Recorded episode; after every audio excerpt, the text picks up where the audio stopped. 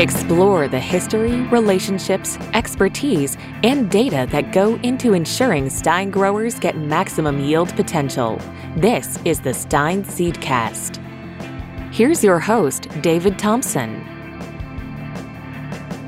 Hello, and welcome to the Stine Seedcast. I'm your host, David Thompson, National Marketing and Sales Director for Stine Seed Company. We've got another great episode lined up with special guests expert insights, and discussion on everything you need to know about maximizing yield potential. On today's episode, our special guest is John Baranick, meteorologist with DTN. Welcome to the show, John. Hey, thanks for having me on, David. So, John graduated from Iowa State University with a Bachelor of Science degree in meteorology and also has a minor in agronomy. And he has been a meteorologist with DTN since 2011. John uses his forecasts to highlight the impacts on various industries and helps customers make important business decisions. His comments have been received by clients in the aviation, transportation, energy, and agriculture industries worldwide, and he works out of the Burnsville, Minnesota office.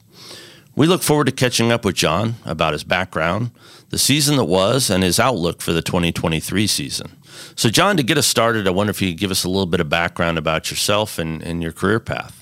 Yeah, so uh, David, you mentioned I, I got a, a, degree of, in meteorology from Iowa State with a minor in agronomy. I actually stayed uh, a couple of years after that to do some field studies there for uh, a couple of professors of mine, uh, uh, doing some field projects with corn pollination transport and stuff like that. So it was kind of interesting. I finally got a job up here with DTN in 2011 and um, have been kind of started off kind of doing all sorts of stuff. I uh, wasn't able to really use my agronomy background for a little bit, but uh, finally an opportunity opened up a, a, few years ago to kind of finally start getting uh, involved with this a little bit more, um, professionally at least. Uh, I've been doing all sorts of things from uh, just routine weather forecasts to uh, morning weather videos, going out to shows, speaking on um, uh, radio stations uh, across the, the, the, country here, really just trying to help people figure out, you know, what's coming up with the weather, how that might, how that information might be useful to use in your um, in your operations, and uh, what kind of uh, insights it might provide into to helping you either maximize um, your time or your energy or your focus. Uh, as, as we, as we go through uh, a season. So on top of that, some of some of the other things that just kind of to, to, to, pop up usually during the winter time here because you know not a whole lot of operations going on but you know you, you still have planning going on and so i get a little bit involved with that as well all right, perfect. You know, um, yeah, I mean, obviously there are a lot of industries where weather is is a big, big factor, and uh, probably none of them more so than than agriculture. So uh, I'm sure that that, that the uh, work you do is is important uh, to DTN and to to uh, our ag audience uh, all all throughout the United States and, and around the world. So um, I guess to start things off, let's talk about the 2022 growing season. Um, you know, as it relates to the corn growing part of, of our country here in North America, um, what what are the takeaways? What are the main stories uh, from that part of the world? Yeah, it was our second year of La Nina in a row, and um, you know it was almost and not quite because no, no, two years are the same, but you know pretty similar to 2021 as well. We had uh, La Nina-driven uh, weather pattern here across uh, North America, and it it really uh, um, lent itself into some pretty extreme heat, uh, especially here across the U.S. and the Corn Belt. Um, and overall, especially on the western half, uh, some pretty dry conditions. So 2021 was definitely that way. Uh, we saw some major drought in the Dakotas. Uh, 2022 was more kind of south, southern central plains, so Nebraska south, where it had had the worst of it last year. But it was basically, you know, a dry and hot western half of the Corn Belt and a, a milder and, and wetter eastern half of the Corn Belt. Kind of how how it shaped up last year. Um, and that's just typical of a La Nina summer. So um, it is almost uh, a textbook case in the weather patterns that we expected to see. Um, so we we had, well well aware of, of, of, the potential of what was going to come last year, and uh, hopefully some uh, folks uh, got out of it with not so bad conditions. I've I heard anywhere from um, just you know not even able to make a crop out there in uh, like say Nebraska and Kansas, um, to even eastern parts of the of the Corn Belt where they ended up with some better precipitation and not so hot conditions. Still missing out on a whole lot of, uh, of, of, the precipitation events, um, or completely going the other direction and getting flooded out there as well. So uh, we had we had kind of a, a, wild array of, of weather last year, but you know it typically pointed itself to a hot and dry west and a cooler and, and wetter east. So you mentioned like second year of uh, this La Nina uh, weather pattern. Is that typical for those things to last, you know, across two years or, or more, or was that kind of unexpected? Yeah, La Nina ends up being usually a multi-year event. Um, you know, uh, it started actually back in fall of 2020. So, um, and we haven't really gotten out of it since then. So this is the third straight winter uh, being under La Nina conditions, and you know you might expect three straight years, uh, three straight winters to to be kind of a, an unusual thing to happen. Maybe it's unprecedented, but it's it's really not. We actually had one in the late '90s, early 2000s, which was three straight La Ninas. Uh, we had another event back in the mid '70s that was three straight La Ninas. And um, you know we don't have great data for it because we didn't have satellites back then. But it looks like the mid 50s also had kind of three straight La Ninas. So it seems to be on this cycle of every 20 to 25 years uh, where we end up um, with a, a, stretch of three straight La Ninas. So um, you know if, you know that kind of leads into the question then. Okay, so if that you know 2045, 2050, are we going to hit another stretch of three straight La Ninas? I don't know. Our records are pretty short. But if we do end up with three straight La Ninas, we shouldn't be surprised there. Um, so you know, those of us who are still around uh, that far into the future might might be looking at this again. So, so, and I guess that leads into a conversation about you know uh, short-term future, meaning 2023. So, if uh, the common uh, ideas that these things kind of kind of take three years to cycle through, um, then is your expectation that as we look to the 2023 growing season, um, we at least have to be expecting this trend to continue? For the next couple of months, yes. So um, we've kind of hit an important threshold here in the Pacific Ocean uh, where temperatures are starting to, to rise, uh, getting closer to back where they should be uh, for this time of year. So La Nina is is basically manifests itself as colder than average temperatures in the tropical Pacific Ocean, and we've basically been there uh, since. Uh, late 2020, as I mentioned, we're finally starting to see that kind of ease its way out. Uh, we're getting back to normal um, for uh, for now, um, and forecasts here. Um, basically, any long range climate model you look at has us getting into either on the warm side of neutral or into an El Nino uh, sometime this summer or early fall.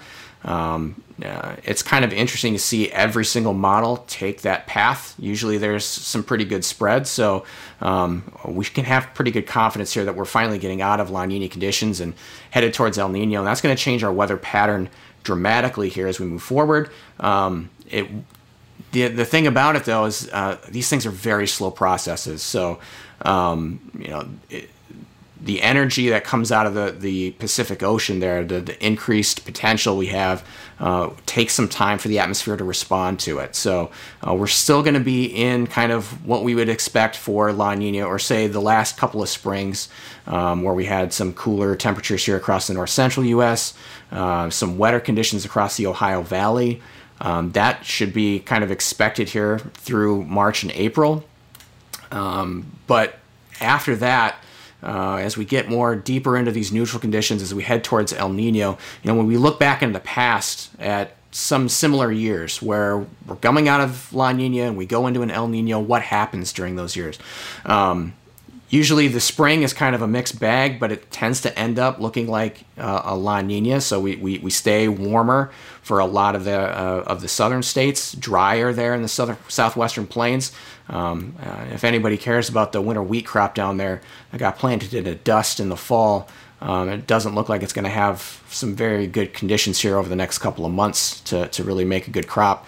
Um, so that's unfortunate for them there. But as as we get into the summertime, uh, usually, what happens is we end up at least towards what I would call normal summer weather. So over the last couple of years, when we've been kind of dominated by La Nina, uh, we've had fewer thunderstorm events, uh, these large complexes that kind of develop out in the plains and really build across the Midwest and, and push through the, the East Coast. We didn't see a whole heck of a lot of them the last couple of summers. Um, this year, though, I think, you know, as, as we get kind of away from La Nina driven uh, conditions and, and, we get more towards neutral or even El Nino, we should see a lot more of these thunderstorm clusters. So, um, you know, severe weather is always a, a, hard thing to predict because there's a lot of things that go into it. But uh, severe weather has kind of been lower than average um, uh, during the summertime across the, the Corn Belt. I think we get a little bit more of that going on. Um, but, you know, when, uh, when you look at what's quote normal for um, thunderstorms and, and precipitation across the, the, the, corn belt. There's always some winners and losers with that unfortunately. So there's some areas that end up pretty good there's some areas that don't and it's just really a matter of where these thunderstorm clusters develop where they go over. Um, uh, sometimes areas will get hit by several of them, multiples of them, and they end up with heavier than normal precipitation. Some areas get left out, um, and that's really something that if you look at some of these these years where we're coming out of La Nina and going into El Nino, um, that it's it's it's kind of a mixed bag. You, you can't really see. Um, uh, which areas are more likely to get hit by these thunderstorm complexes, which areas are more likely to get missed. Uh, one thing that's pretty typical, though, and uh, uh is to, to, have cooler than normal temperatures across uh, the Corn Belt. So you can think of if we, if, if we get normal precipitation patterns and we have cooler conditions so we don't have as much heat stress as we've had especially the last couple of years um, that usually we end up with a pretty good crop. So, uh, you know, a lot of things have changed in the, the last even 20, 25 years since our last uh, triple, triple La Nina, where uh, genetics and other practices and stuff kind of help mitigate the, the effects of that anyway. But, uh, you know, with I, I, would say with with the improved outlook here for for more quote again normal conditions during the summer, I think a, lot of areas here that have been kind of um, kind of beat down the last couple of summers, especially the Western Corn Belt, um, have a little bit better chance to, to participate in the total production this year than they did in the past couple. Well, and, and you just brought up a point. One of the things that we hear a lot from uh, growers is that, uh, you know, genetics, seed genetics today are um, better able to withstand some of those hardships than maybe what they were, you know, 20 or even, you know, 10 years ago. Um, a lot of growers we talked to in the western part of the Corn Belt this year said, you know, I uh, would have hoped for better conditions, but at the end of the day, I'm surprised at the crop I got, um, you know, because of lack of moisture, heat stress, and all the things that, that Mother Nature threw at it. Um, so at least uh, farming practices uh, coupled with you know again seed, improvement in seed genetics at least are trying to help help uh, them weather the storm literally and figuratively I suppose. um, so sounds to me like what you're saying is you know probably for a lot of the uh, corn belt uh, they should probably expect based on models to uh, look at a spring season that's maybe going to be similar to what they've seen the last year or two. Is is that fair to say? I think that's pretty fair. And, uh, you know, we had a lot of issues last year um, with delayed plantings. Um, if you're in the eastern corn belt, it was because you were too cool and wet. Uh, if you're in the western corn belt, it was mostly in um, North Dakota where they got a couple of really strong blizzards and had all sorts of flooding issues. And then the cold kind of just lingered around through April. Uh, that didn't really help them melt all that off. Um, so I think we, are going to have some similar issues uh, this year with planting, and that's that's really my biggest concern here um, as as we go into uh, the 2023 season is can we get the the, the crop planted in in a, in a in the normal time, both you know you know to to help us out with the insurance issues there, uh, to capture as much sun as we can to, to produce uh, some some good yield potential.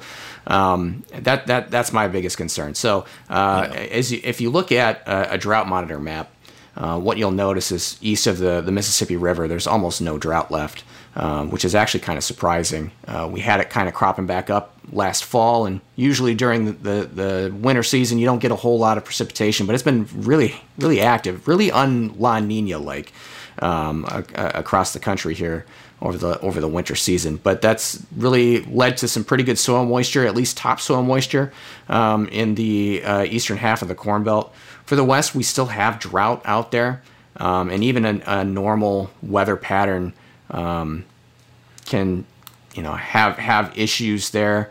Uh, if, if, drought is you know still in place, so um, you know if you look at uh, uh snowpack as well. Um, we we kind of had some pretty good precipitation, pretty good snowpack in all the way up through December across uh, the upper Midwest, Minnesota, Wisconsin, the Dakotas.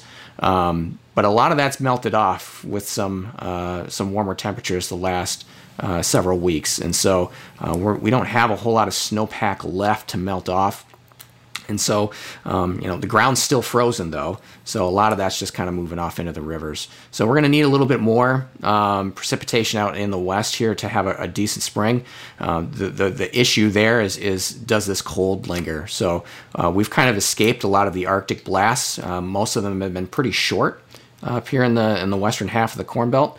Um, uh, but everything kind of points to us kind of having a lot more of those Arctic um, uh, air masses moving through over the next couple of months. If they linger in past mid April and we continue to see some of those colder temperatures, I'm sure it'll uh, force some people who love to plant early capture all that sunlight, kind of push them back a little bit further into May, um, uh, so that they don't have to worry about frost potential or something like that. So, um, like I've kind of bounced around here a lot, but just there's there's a lot of things kind of going around uh, the Corn Belt, whether you're in the eastern half or in the western half, um, that that might be some issues there for you when you when you go to plant this spring.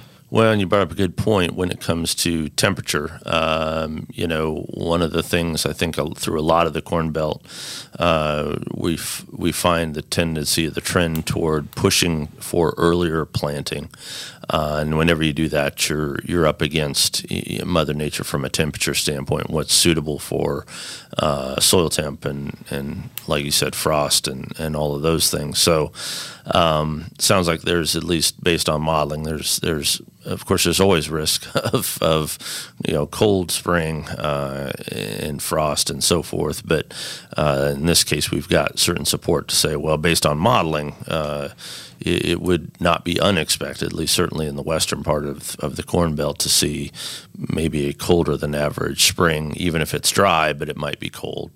That's right, and you know, temperature is always you know what I mean farmers out there are always weighing risks, right? And there's all sorts of things that can go wrong at any point that you don't even think of. But um, you know, if you're trying to get out there and, and plant early, that temperature thing is going to be the biggest thing for you out there. In the east, it's probably um, it's probably the wetness uh, issues, and is that are you going to be able to get out there without much compaction or or uh, you know any issues with getting muddy tires and tracks and and uh, actually getting your equipment out into the field. So, yeah, there's there's several things out there um, that you know cause us to be a little bit concerned here about the spring.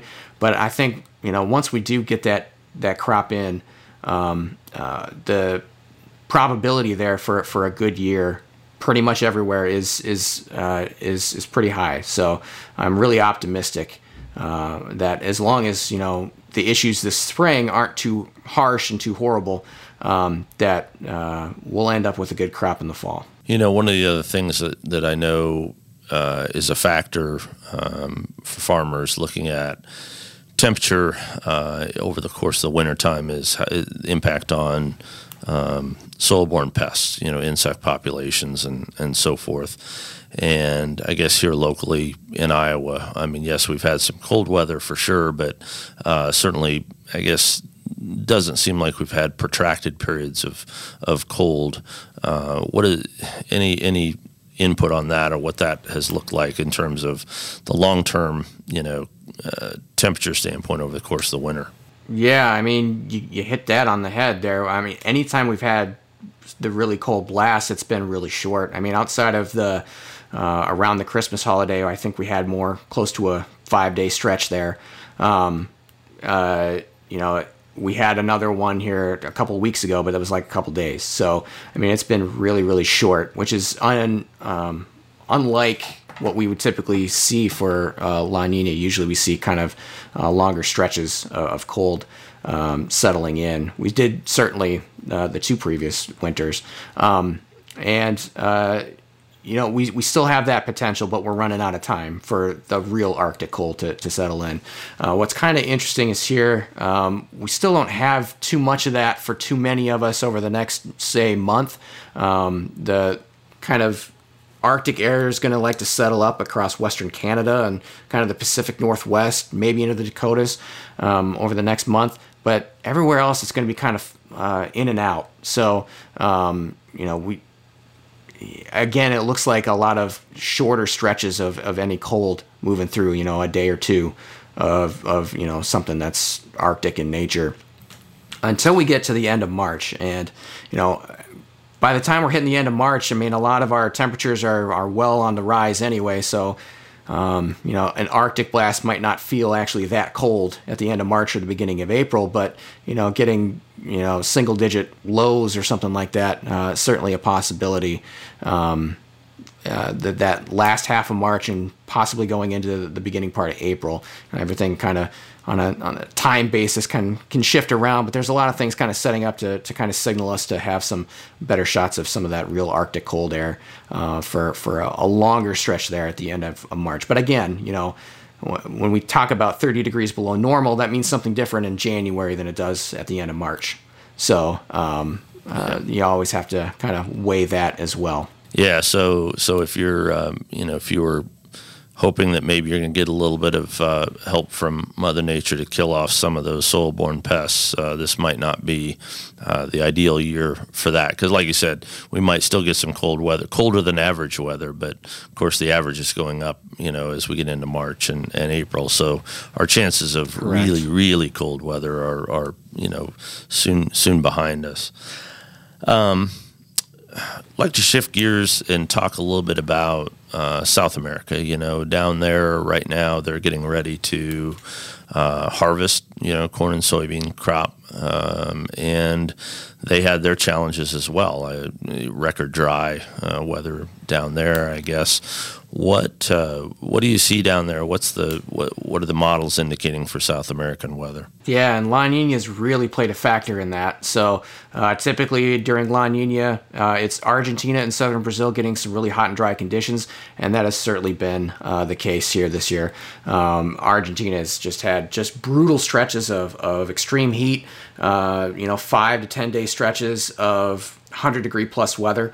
Um, and then uh, every time a front comes through that would normally bring, you know, an inch or two of rain, it's been like a quarter inch to a half inch of rain uh, or very spotty coverage with anything heavy.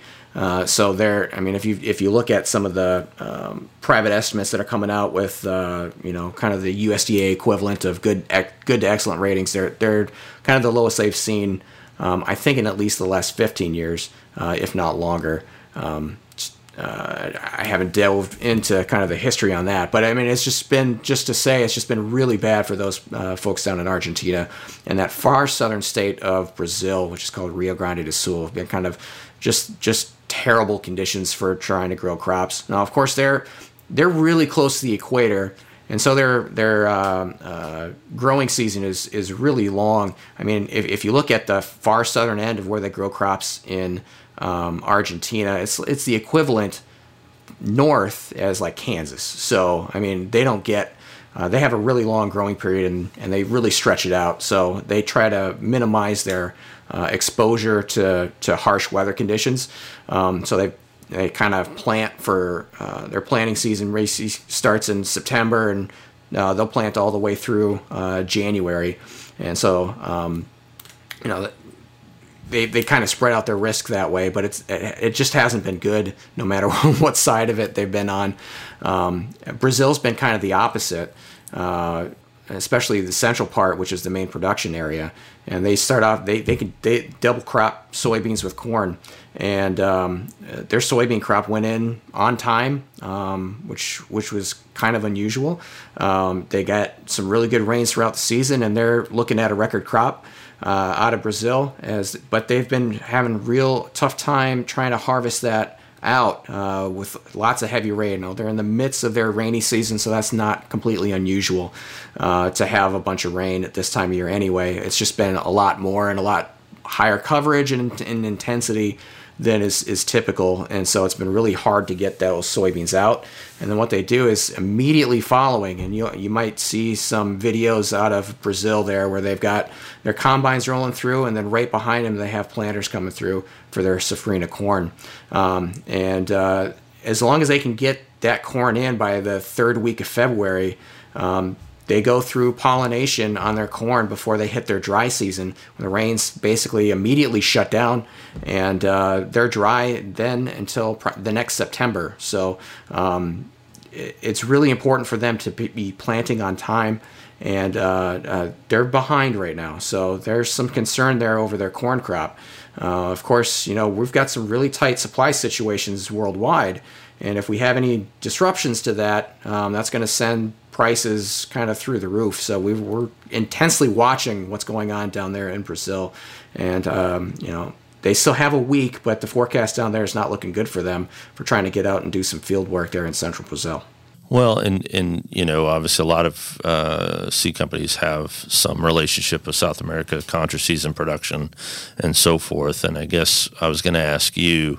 Um, to my knowledge, it seems like uh, again a, a, similar pattern through the heart of uh, the South American growing area, similar to what we have been seeing here, um, which doesn't seem typical, or at least it, it doesn't seem like we've seen quite such extreme dry, extreme heat uh, in both North America and South America at the same time, or is that um, to be expected? Uh, during La Ninas, yeah, that is actually expected. Um, you know, Brazil is, is a little different because they don't have, they're so close to the equator, they don't have a summer and winter like we do here in North America. They have a wet season and a dry season instead. Like the, the, the temperatures are always hovering around uh, the mid 80s to lower 90s all year long. So uh, temperatures aren't really a concern for them. It's just really how much water they get. And so we're not really um, concerned so much of, of, the heat for them uh, unless it is is also coming with uh, periods of dryness. Um, and the interesting thing about their wet season there, especially in Brazil, uh, is that it typically shuts down kind of early May. Um, you know, there's some give and take in, with that uh, every year, but usually the first few days of May is, is average. Uh, during La Nina years, though, uh, even though we're coming out of it now, um, typically that's a week or two earlier. So usually mid-April is when they kind of start going uh, into their wet or into their dry season. Um, so again, that's another concern with this this whole planting situation down there is if if they plant late and their dry season comes early, they've got a really short window of time there uh, when the soil moisture is really good for development. If they can't get through um, pollination that really turns into a bad situation for them where they're, they're, you know, again, temperatures are 85 to 92 every day. Um, and if they don't get the rain, it could be a couple degrees higher than that. So uh, the, the heat stress really builds when that rain isn't there. So uh, you said here in North America, we're you know kind of expected to start to work our way out of this La Nina pattern, you know, over the course of the summer and into the fall. Um, would that same uh, same timeline apply for South America as well? Yep. So I mean, the the conditions in the Pacific are what they are. Um, uh, it just again, it, has a delayed effect on the atmosphere for about six weeks or so. Um, so uh, you know, a lot of the the Brazilian crop um, is is still yet to be determined in terms of corn, uh, but the Argentina crop is basically in the ground and it's and it's it's you know uh, toast if you want to say yeah use that term because uh, it's really hot and dry and, and, and things don't really improve until probably May, but that's beyond um, the normal life cycle of of uh, corn and soybeans there in Argentina. Um, uh, again, uh, you know it, it this the the crop cycle there in Brazil, um, really ends kind of in May too. So as we're trying to finally get out of it here, and uh, things are looking up for uh, North America, it's going to take until next season then to have a detrimental effect uh, down there in South America. Yeah, and and I guess or I'm sorry, coming back out of it and then improving instead of getting right, right. Yeah. yeah, I was gonna say neither neither good nor bad necessarily, but I guess we will be hoping to come out of this pattern in the middle of a growing season, whereas in Argentina, there it would typically be kind of their off season that hopefully they will see their pattern start to uh, normalize. Um, and it, so I, I guess question I would have is, in a broader sense, we talk about, you know, uh, weather variability, and of course, climate change is is a popular topic these days.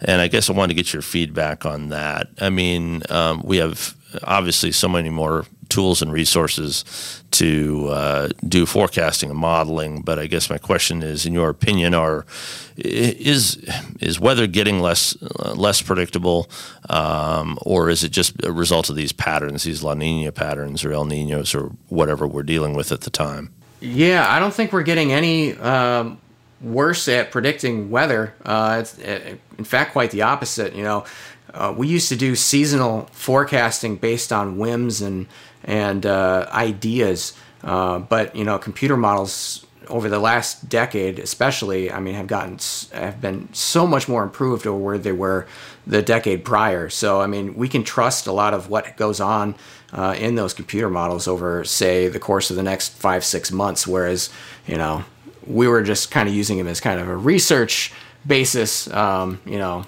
when I was back in school, like. Uh, uh, they, they we just didn't have the computing power to, to really uh, get a good grasp on on climate patterns and, and, and, things that were going on, not only uh, across land but in the oceans, and that's really where climate is driven, uh, is in the oceans. Um, and so we've gotten a lot better than with uh, satellite data. Uh, is a lot more dense now than it used to be.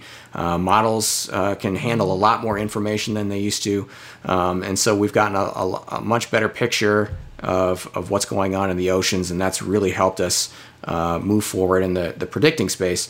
Now, the, the flip side of that, is you kind of mentioned that, you know, um, the, the variability in the weather, and uh, it does seem to be increasing. The variability seems to be increasing. Um, say 50, 70 years ago, you'd see, you know, if, if you're a farmer there in central Iowa, you'd see a three inch rainfall uh, maybe once a year. Uh, but now you're seeing them, you know, multiple times a year, uh, and followed by stretches that are, seem to be at least longer than they used to be. Uh, so we're seeing a lot more variability in the weather. Uh, that's been documented and, and, researched, and it, it seems to be occurring. Um, and so, you know, the the effects then, while we've gotten better at forecasting the weather, uh, or at least the climate, uh, several months in advance, um, getting the specific details of you know how much rain is going to fall at what time, and uh, uh, you know what's the actual temperature going to be on a given day. Um, it kind of balances itself out a bit. So uh, we may have better ideas of what the patterns are going to be, but maybe not the specific details. But um, you know, as, as, time goes on, we'll get better and better at at, uh, at getting that. I think the computing power will outweigh the the change in climate. Um, over the next decade or so. We'll get much better at getting that further out in advance. Good. Well, yeah, and and that's I guess what my root of my question was the variability that sometimes we see. You know, um, um, I think it was 2020 when we first, at least I first heard about the word derecho, um, and now we've heard it a couple of times. And I didn't know if that just sprang out of nowhere, or if, or you know, was is it a new phenomenon? I'm sure it's not brand new, uh, but it certainly was something very different than what we've seen before, which kind of I think is one of those things that leads people to think: Are we seeing more extreme, uh, more extremes in the weather than maybe what we've seen in previous patterns?